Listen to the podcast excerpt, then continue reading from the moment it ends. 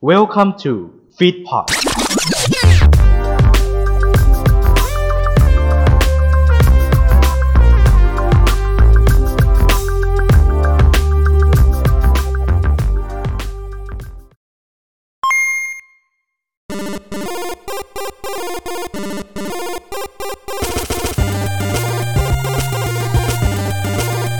สวัสดีครับ คุณกำลังฟัง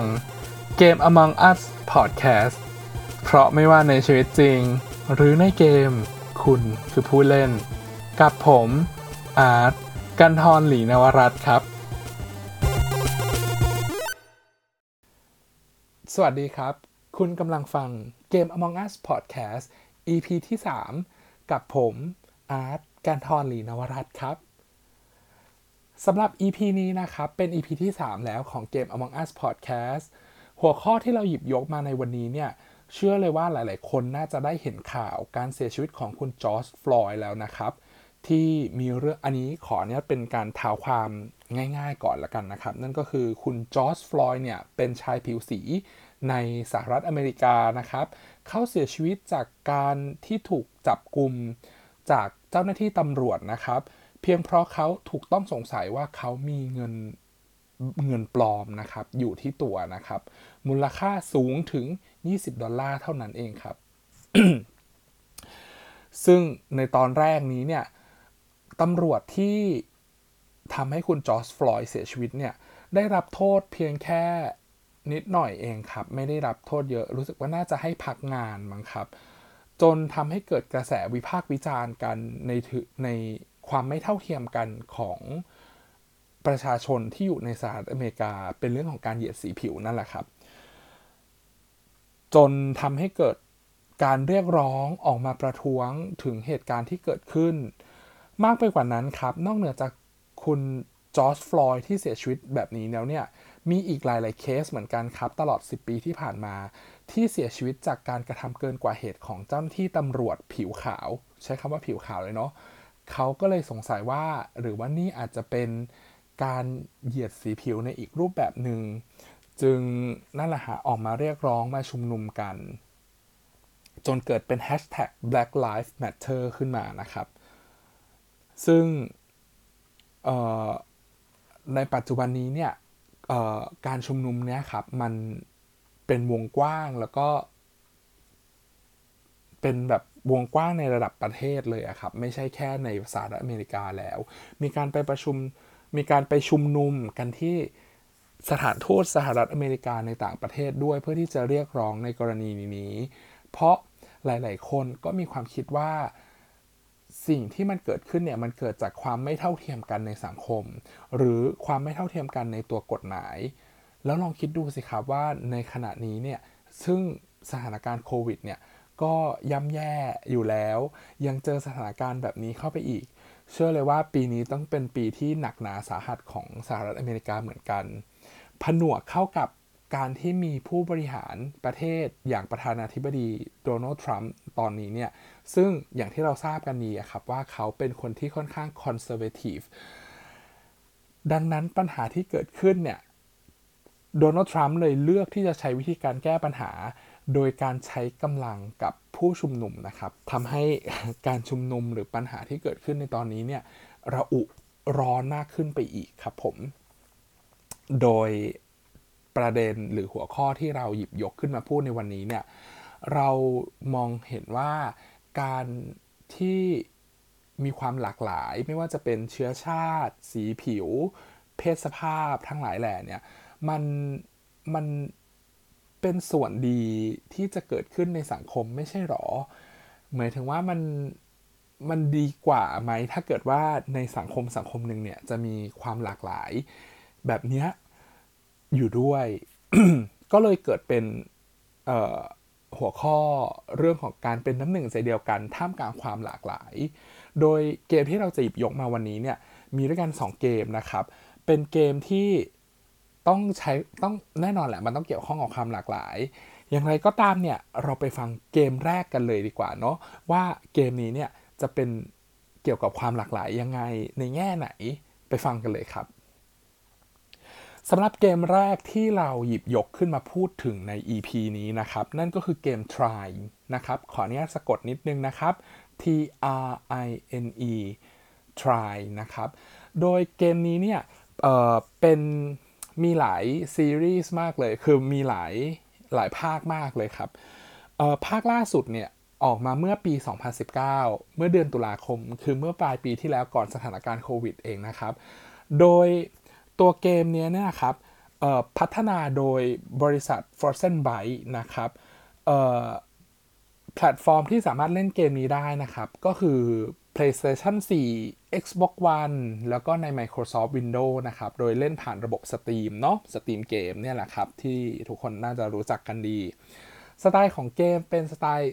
Action Adventure ครับผม โดย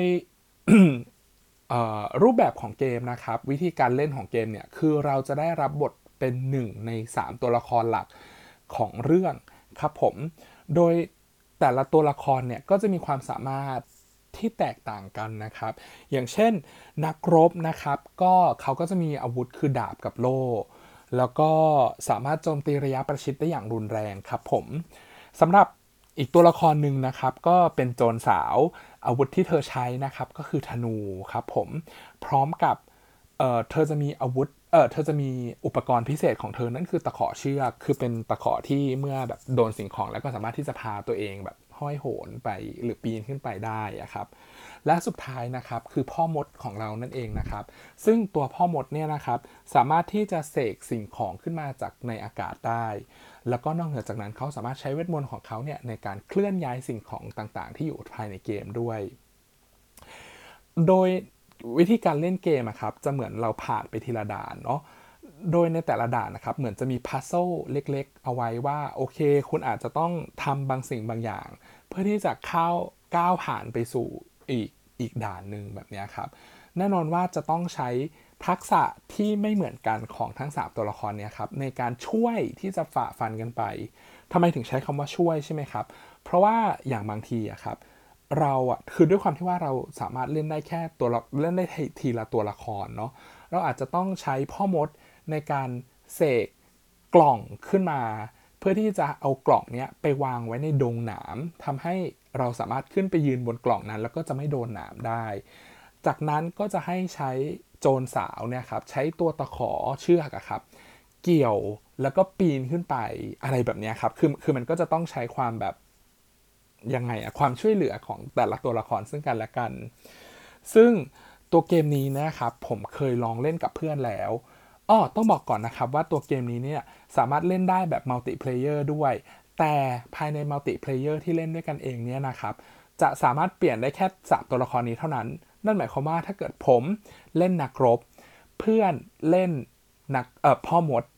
ดังนั้นเนี่ยตัวละครอีกตัวหนึ่งที่เราสามารถที่จะเปลี่ยนไปได้เนี่ยนั่นก็คือโจรสาว ดังนั้นเนี่ยเราอาจจะต้อง manage กับเพื่อนดีๆว่าโอเคแบบเราจะเปลี่ยนไปเราเราจะเล่นตัวละครไหนกันดีนะครับแบบและแน่นอนว่าเราไม่สามารถที่จะเล่นตัวละครใดตัวละครหนึ่งได้ อย่างตอนแรกที่ผมลองเริ่มเล่นนะครับ ผมเล่นเป็นพ่อมดอย่างเดียวเลย ไม่เลย เลยแบบไม่ได้เล่นตัวอื่นๆ แล้วก็พบว่าการใช้พ่อมดในการจัดการปัญหาเนี่ยบางทีมันยากกว่าการที่เราเปลี่ยนตัวละครไปเล่นตัวอื่นเนี้ยมันมันดีกว่าอย่างเช่น จริง ๆ แล้วผมอาจผมถนัดกับการโจมตีระยะประชิดมากๆ แต่ผมก็อยากจะเล่นพ่อมดเนี่ยมันก็ไม่ได้เนาะมันก็เลยแบบอย่างนี้มันก็เลยจะทำต้องให้เราแบบเหมือนเปลี่ยนโรตัวละครอ่ามากันต่อกับการตอนที่ผมได้เล่นกับเพื่อนแล้วเนี่ยพบว่ามันเป็นเกมที่สนุกมากๆ หนึ่งคือสนุกที่เราได้ช่วยกันแก้ปัญหากับเพื่อน แล้วก็เหมือนมีปฏิสัมพันธ์กับเพื่อนเนาะแล้วก็สองคือเกมนี้เนี่ยถ้าเกิดว่าเราไม่ตั้งใจเล่นมันดีๆเนี่ยจะค่อนข้างหัวร้อนกับมันนิดนึงนะฮะในช่วงแรกนี่ผมหัวร้อนกับมันมากๆ ในการแบบทำ mission ภารกิจ แต่มันเป็นเกมที่สนุกมากๆนะครับ แล้วก็ได้รับเสียงตอบรับจากผู้เล่นนะครับ ในทุกๆ ภาคเลยภาค1ถึง4เนี่ยครับ ได้รับการเสียงตอบรับที่ดีมาก เป็นคะแนนด้านบวกบวกมากๆครับ มีแต่คนแบบ recommend ให้ลองไปเล่นดู ยังไงเนี่ยผมลองเอาเกมนี้เนี่ยมาให้คุณผู้ฟังได้ลองไปพิจารณาดูนะครับ ลองเล่นอยู่ในช่วงวันเสาร์อาทิตย์นี้เนาะ ก็เป็นออปชันที่ดีไม่น้อยเลยนะครับสำหรับเกมที่ 2 นั้นจะเป็นเกมอะไรนั้น รอติดตามฟังได้ในช่วงที่ 2 ของเกม Among Us Podcast เลยครับผมสำหรับ เกมที่ 2 นะครับ ภายใต้หัวข้อความแตกต่างความหลากหลาย สู่ความเป็นน้ำหนึ่งใจเดียวนะครับ นั่นก็คือเกมแอบอันนี้ต้องบอกก่อนว่าเป็นเกมที่หลาย ๆ คนน่าจะรู้จัก แล้วก็เป็นเกมที่แบบเรียกได้ว่าเป็นตำนานของประเทศไทยเลย นั่นก็คือเกม d a g n a r o k ออนไลน์ เย้ สาเหตุที่เลือกหยิบ หยิบเอาตัว r a g n a r o k ออนไลน์เนี่ยเข้ามารีวิวให้ทุกมาแนะนำให้ทุกคนได้ลองรู้จักกันเนี่ยนะครับ เพราะว่าหนึ่งเลยคือ ตัวเกมเนี่ยมันจะ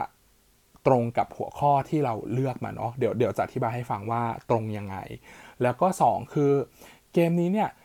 เป็นเกมอย่างที่บอกนะครับว่าเป็นเกมตำนานในประเทศไทย เพราะว่าเขาเปิดให้ทำการในประเทศไทยเนี่ย มานานถึง 18 ปีแล้วนะครับตอนนี้ แล้วก็ล่าสุดนะครับทาง Gravity เนี่ยนะครับเอา Ragnarok มาเปิดในประเทศไทยเนี่ยเมื่อประมาณกลางๆ รู้สึกจะกลางๆ เดือนพฤษภาที่ผ่านมาเองนะฮะยังไงเนี่ยก็ถ้าเกิดใครสนใจนะครับ สามารถเข้าไปเล่นได้นะครับ อันนี้บอกนิดนึงนะครับว่าผมอยู่เซิร์ฟ Chaos ครับ ผมเล่นเป็นบาทนะครับ เจอกันสามารถทักได้นะครับ หรือถ้าเกิดอยากรู้จักเป็นการส่วนตัวก็ลีฟคอมเมนต์ไว้ได้นะครับ เดี๋ยวผมทักไปเองครับผม โอเคแบบนอกเรื่องมานานแล้วโอเค ก่อนอื่นที่เราจะไปรู้จักกับวิธีการเล่นเกม หรือเนื้อหาภายในเกมนะครับ เราจะมารู้จักข้อมูลพื้นฐานของตัวเกมกันก่อนนะครับ แน่นอนนะครับว่า developer นะครับหรือผู้พัฒนาเกมเนี่ยคือทาง Gravity จากทางประเทศเกาหลี แล้วก็เกมนี้เนี่ยถูกนำเข้ามาให้เล่นในประเทศไทยเนี่ย ตั้งแต่ปี 2012 แล้วนะครับ แล้วนี่ปี 2020 18 ปีพอดี ถึงแม้ว่าจะมีการโอนย้ายถ่ายเทเปลี่ยนจากมือ A มาจนถึงมือ E จนมาถึงมือล่าสุดปัจจุบันอย่าง Gravity เองนะครับแพลตฟอร์มของตัวเกมนี้นะครับ นั่นก็คือตัวในคอมพิวเตอร์นะอย่างที่เราทราบกันนี้ก็เลยเป็นแค่ตัว Microsoft Windows แล้วกันครับผม โดยที่ทุกคนสามารถที่จะเข้าไปที่เว็บไซต์ แล้วก็ดาวน์โหลดเกมมาเล่นได้ตามปกติให้ feel แบบ feel เก่าๆกลับมาเลยอะเพราะว่าเหมือนปัจจุบันนี้เนี่ยเวลาที่จะเราจะเล่นเกมเนาะเราก็สามารถที่จะไป เราก็ต้องเข้าแบบเหมือนเป็นคล้ายๆกับ hub เป็นเป็นเหมือนแบบช่องทางของเกมนั้นๆ แล้วก็โหลดเกมนั้นมาเล่นเนาะไม่ไม่ค่อยมีแบบว่าดาวน์โหลดจากเกมนั้นโดยตรงมาลงที่เครื่องแบบนี้ ส่วนสไตล์ของเกมนะครับแนวแนวทางของเกมเนี่ยจะเป็นแบบ MMORPG หลาย ๆ คนอาจจะสงสัยว่า MMORPG คืออะไร MMORPG นะครับ ย่อมาจากอันนี้คืออันนี้คืออ้างอิงมาเลยนะครับ นั่นคือ massively multiplayer online role playing game ถ้าเกิดจะให้แปลแบบเรียงตัวเลยนะครับ ก็แปลว่า เป็นเกมที่คุณจะต้องได้รับบทบาทเป็นตัวละครภายในเกมนะครับ โดยที่เล่นกับผู้เล่นคนอื่นๆหลาย ๆ คน แล้วก็ไม่ใช่แค่แบบ 1 2 3 คนนะครับ แต่เล่นเป็นจำนวนมากเลยนะครับ massively เลย ก็เนาะแบบเนาะอย่างที่ทุกคนทราบดี ถ้าเกิดว่าคุณเข้าไปในเมืองคุณก็จะเห็นว่าโอ้คนมันเยอะมากเลยสำหรับวิธีการเล่นเกมนะครับหมายถึงว่าเนื้อเรื่องของเกมเนี่ยคือแรกเริ่มเลยเนี่ยคุณจะรับบทเป็นชาวบ้านน้อยๆเป็นโนวิสนะครับเป็นเป็นเหมือนผู้ฝึกหัดเริ่มต้นเนาะก่อนที่คุณจะ สามารถเปลี่ยนคลาสไปเป็นห้าหรือ 6 ตัวละครผมไม่แน่ใจ เดี๋ยวผมขอนับก่อนนะว่า มีนักดาบ นักธนู พ่อค้า นักบุญ โจร คือคุณจะสามารถเปลี่ยนเป็น 5 ตัวละคร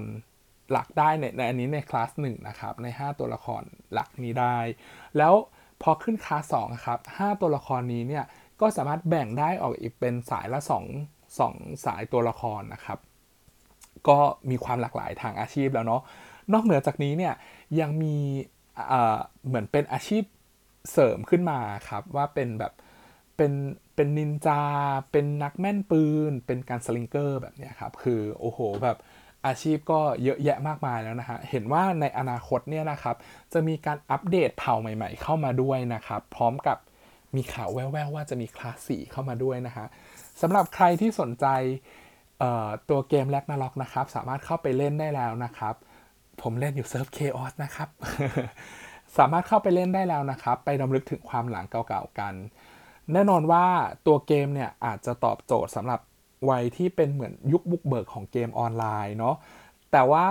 เด็กๆอะครับหมายถึงว่าเด็กๆที่เกิดเกิดแบบมาแล้วไม่เจอตัวเกม Ragnarok เนี่ยครับหรือว่าไม่ได้รู้จักเกม Ragnarok เนี่ยฮะ ก็สามารถลองเข้าไปเล่นได้นะครับ มันเป็นเกมที่มี community ที่หลากหลายครับ เพราะว่านอกเหนือจากการที่คุณจะต้องเก็บเลเวลแล้วเนี่ย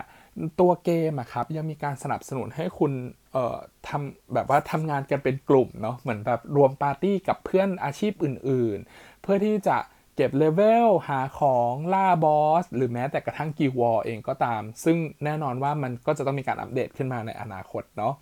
อันนี้เป็นคร่าวๆ ของตัว r a g n a r o k ออนไลน์นะฮะ แล้วเอ่ออีกอย่างหนึ่งเนี่ย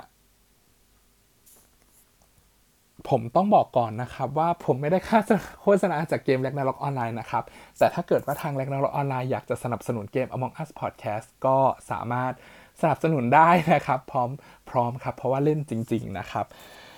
หลายๆคนอาจจะสงสัยนะครับว่า เอ๊แล้ว ปกติแล้วเนี่ยเกม Among Us Podcast เนี่ยก็จะมีการหยิบยกเอามุมมองต่างๆ จากหัวข้อเนี่ยนะครับของแต่ละเกมเนี่ยมาพูดถึงทำไมครั้งนี้ถึงไม่พูดถึง ต้องบอกก่อนนะครับว่าพูดถึงนะครับ แต่แค่ย้ายจากท้ายของแต่ละเกมนะครับมาพูดสรุปตอนนี้ อันนี้สำหรับ EP นี้นะครับ เพราะว่าความหลากหลายที่เราเจอเนี่ยนะครับ มันยังไงดีล่ะ พอพอมันมีความหลากหลายมากๆครับ แล้วมันมองมันต้องการที่จะแบบมุ่งไปที่จุดเดียวครับ คือการพัฒนาหรือการมองไปข้างหน้าอะไรก็แล้วแต่เงี้ยฮะมุมมองของมันมีหลากหลายมาก แต่ว่ามันก็จะมีความใกล้เคียงกันจนแบบบางทีแบบถ้าเกิดพูดรวมๆก็ก็อาจจะต้องใช้เวลานานนิดนึง แต่อันนี้ผมเลือกที่จะแยกมาเป็นประเด็นให้ทุกคนได้เห็นกันมากกว่านะครับ เพราะว่าอย่างตัวเกม Try เองนะครับ อันนี้ try เอ้ผมออกเสียงถูกไหม try อะถูกแหละ ตัวเกม try เองอะครับเอ่อคุณจะได้รับบทบาทเฉพาะเนาะก็คือมีแค่ 3 ตัวละครที่คุณสามารถเล่นได้ ดังนั้นเนี่ยถ้าเกิดว่าคุณใช้เพียงแค่ตัวละครเดียวอย่างที่ผมเล่าให้ฟังนะว่าผมใช้แต่พ่อมดอย่างเดียวเนี่ยการที่คุณผ่านภารกิจในแต่ละด่านเนี่ยมันก็จะเป็นไปได้ยาก ถ้าเกิดว่าคุณแบบสามารถที่จะซินเนอร์จีที่คุณสามารถที่จะแบบปรับเปลี่ยนในการปรับ เปลี่ยนตัวละครไปเรื่อยๆเนี่ยมันจะทำให้การเล่นเกมของคุณง่ายกว่า แล้วก็สนุกมากยิ่งขึ้น โดยถ้าหากเปรียบเทียบกับในชีวิตปัจจุบันของเราอะครับ ว่าจริงๆแล้วในการที่เราจะสามารถจัดการปัญหาหรือขับเคลื่อนประเทศไปข้างหน้าได้ครับ เราต้องการความหลากหลายในการตอบโจทย์ที่จะต้องมา แก้ไขปัญหาต่างๆ เพราะแน่นอนครับว่า 1 คน หรือคนแค่กลุ่มเล็ก ๆ กลุ่มเดียวเนี่ยไม่สามารถที่จะจัดการกับปัญหาที่มีความหลากหลายสูงมากได้ ดังนั้นเนี่ยต้องการดังนั้นเนี่ยในการแก้ปัญหาครับ เราจะต้องการคนจากหลาย ๆ รูปแบบหลาย ๆหลาย ๆ อาชีพก็ได้เนาะเออมามาช่วยเหลือซึ่งกันและกัน ครับผม อันนี้คือข้อคิดที่ผมได้จากเกม Try นะครับสำหรับตัวเกม Ragnarok เองอะครับสิ่งที่น่าสนใจที่ผมได้จากตัวเกมเนี่ยนะครับ เพราะว่าตัวเกมเนี่ยนะครับมันออกแบบมาให้เราต้องทำงานกันเป็นปาร์ตี้เนาะกับเพื่อนคนอื่นๆ ในปาร์ตี้ ผมเล่นเป็นนักธนู เพื่อนอาจจะต้องเป็นเป็น นักบุญเป็นพระไหมที่จะต้องมาช่วย support ผม หรืออาจจะต้องเป็นนักดาบเนาะนักดาบเขาเรียกกันนักดาบเนี่ยในการที่จะออกไปแทงแทงสัตว์ประหลาดอะไรแบบนี้ครับ คือเราจะเห็นว่าในแต่ละอาชีพที่ที่เกมสร้างขึ้นมาครับ มันมันทำให้รูปแบบของการเล่นเนี่ยจะต้องเกื้อหนุนกัน นั่นหมายความว่าคือโอเค คุณสามารถที่จะใช้ ชีวิตคนเดียวได้ แต่เมื่อถึงจุดจุดหนึ่งแล้วอะคุณต้องการปาร์ตี้ หรือคุณต้องการทีมที่จะทำให้การเก็บเลเวลของคุณง่ายขึ้นสนุกขึ้น และแน่นอนครับพอมันมารวมกันเป็นปาร์ตี้อะเนาะแบบความหลากหลายแบบเออเธอเป็นวิสาฉันเป็นนักธนูอะไรแบบนี้ครับ มาเจอกันนะครับ มันเลยก่อให้เกิดเป็น community เล็กๆ ขึ้นมาภายในเกม ตรงนี้คือสิ่งที่ผมจะ ชี้ให้เห็นนะครับว่าความหลากหลายที่เกิดขึ้นนะครับ มันสามารถที่จะขับเคลื่อนสังคมให้ไปข้างหน้าได้ อีกอย่างหนึ่งคือมันสามารถที่จะทำให้สังคมเป็นสังคมขึ้นมาจริงๆอะครับ ลองคิดดูง่าย ๆ ว่าถ้าเกิดในชีวิตของเราอะครับ มีคนประเภทเดียวกันกับคุณ แล้วแน่นอนว่าเขาเป็นคนที่ไม่มีข้อดีข้อเสีย เป็นคนแฟลตแฟลตเป็นคนแบบแบนๆทั่ว ๆ ไปอะครับ คุณคิดว่ามันจะเกิดอะไรขึ้นในสังคมไหมครับหมายถึงว่ามันจะเกิดวัฒนธรรม เกิดความคิด เกิดสิ่งต่างๆ ที่น่าสนใจขึ้นมาในสังคมไหมครับ แน่นอนนะครับว่ามันจะสามารถเกิดขึ้นได้ยากมากครับ เพราะว่าเหมือนทุกคนเหมือนกันหมดเลย มันไม่มีความแตกต่างที่เสริมสร้างให้เกิดการเรียนรู้สิ่งใหม่ ๆ ขึ้นมาครับ หรือถ้าเกิดจะเรียก ง่าย ๆก็คือความแตกต่างเนี่ยมันก่อให้เกิดการพัฒนาทางสังคมดีกว่าเนาะเออ อันนี้คือข้อคิดที่ได้จากเกมแลกนาล็อกนะเนี่ยเออเพราะว่าจริง ๆ แล้วเราก็จะเห็นว่ามันก็จำเป็นที่คุณจะต้องมีปาร์ตี้หรือว่ามีเพื่อนที่เล่นด้วยกัน เพราะถ้าเกิดคุณเล่นคนเดียวแน่นอนว่า มันก็จะถึงจุดที่มันไม่สนุกและคุณก็จะเลิกเล่นไป สรุปเลยแล้วกันสำหรับตัวผมเองนะครับ ผมมองว่าความหลากหลาย มันทำให้เกิดสิ่งต่างๆ สิ่งใหม่ ๆ เกิดการพัฒนาทางสังคมขึ้นมากมายครับ เพียงแต่ว่าเราอาจจะต้องเปิดใจแล้วก็ยอมรับกับสิ่งที่เราเรียกว่ามันแตกต่างไปจากเราให้มากขึ้น อย่างง่ายสุด ก็อาจจะพอบอกว่าเป็นสังคมก็จะดูแบบโอ้ยิ่งใหญ่ไกลตัวเกินไปใช่ไหมครับ แต่ที่แน่ ๆ เลยคือถ้าเกิดเมื่อคุณลองเปิดใจมองเห็นความแตกต่าง หรือหรือพยายามทำความเข้าใจกับความแตกต่างให้มากขึ้นนะครับ ตัวคุณนั่นแหละครับ จะเป็นคนที่สบายใจที่สุด แต่อันนี้โน้ตไว้นิดนึงนะครับว่าความหลากหลายเนี่ยก็จะต้องเป็นความหลากหลายในเชิงบวกนะครับ ไม่ใช่ทุกคนแบบ เออ ฉันจะขายแบบว่ายาเสพติดหรือ ฉันจะเป็นอันตรพาอะไรเงี้ยอันนี้อาจจะต้องแบบเบรกไว้นิดนึงนะฮะยืนอยู่บนการไม่รบกวนคนอื่นก็ดีเหมือนกันครับผมเหมือนยังไงดีล่ะเราเราแตกต่างเราหลากหลาย แต่เราก็จะไม่รบกวนสังคมเหมือนกัน เพื่อที่จะให้สังคมนี้เนี่ยนะครับเดินเดินไปข้างหน้าได้ง่ายขึ้น และนี่คือทั้งหมดของเกม Among Us Podcast EP ที่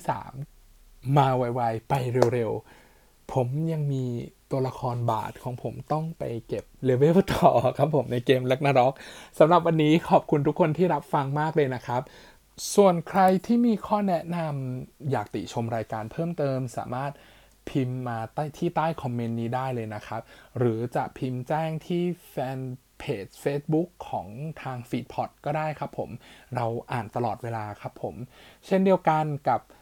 คนที่คิดว่าหัวข้อนี้นี่นี้เนี่ย มีเกมอื่น ๆ ที่น่าสนใจและอยากแนะนำให้เล่น ก็สามารถที่จะมารีวิวได้เช่นกันนะครับ มาสร้างสังคมเกมที่น่าสนใจไปพร้อม ๆ กันนะครับ แล้วก็ถ้าเกิดเกมนั้นน่าสนใจเนี่ยผมก็อาจจะเล่นด้วยนะครับ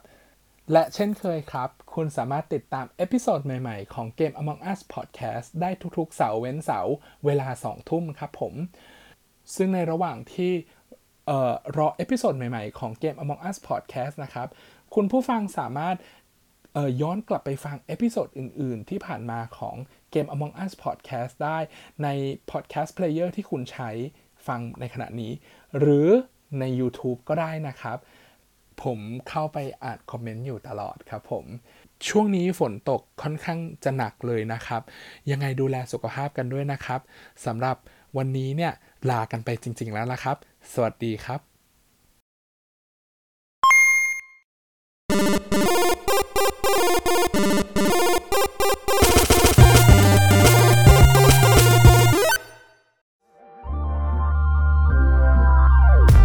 ขอขอบพระคุณที่อยู่รับฟังรายการเราจนจบ อย่าลืมมาติดตาม และติชมพวกเราได้ทาง Facebook Fanpage Twitter และ Instagram รวมถึงติดต่องาน และติดต่อลงโฆษณากับเราได้ทาง f e e d p o d 2 9 at gmail.com ท่านมาเราดีใจ ท่านจากไปเราก็ขอขอบพระคุณ f e e d p o d Feed Happiness in Your Life with our podcast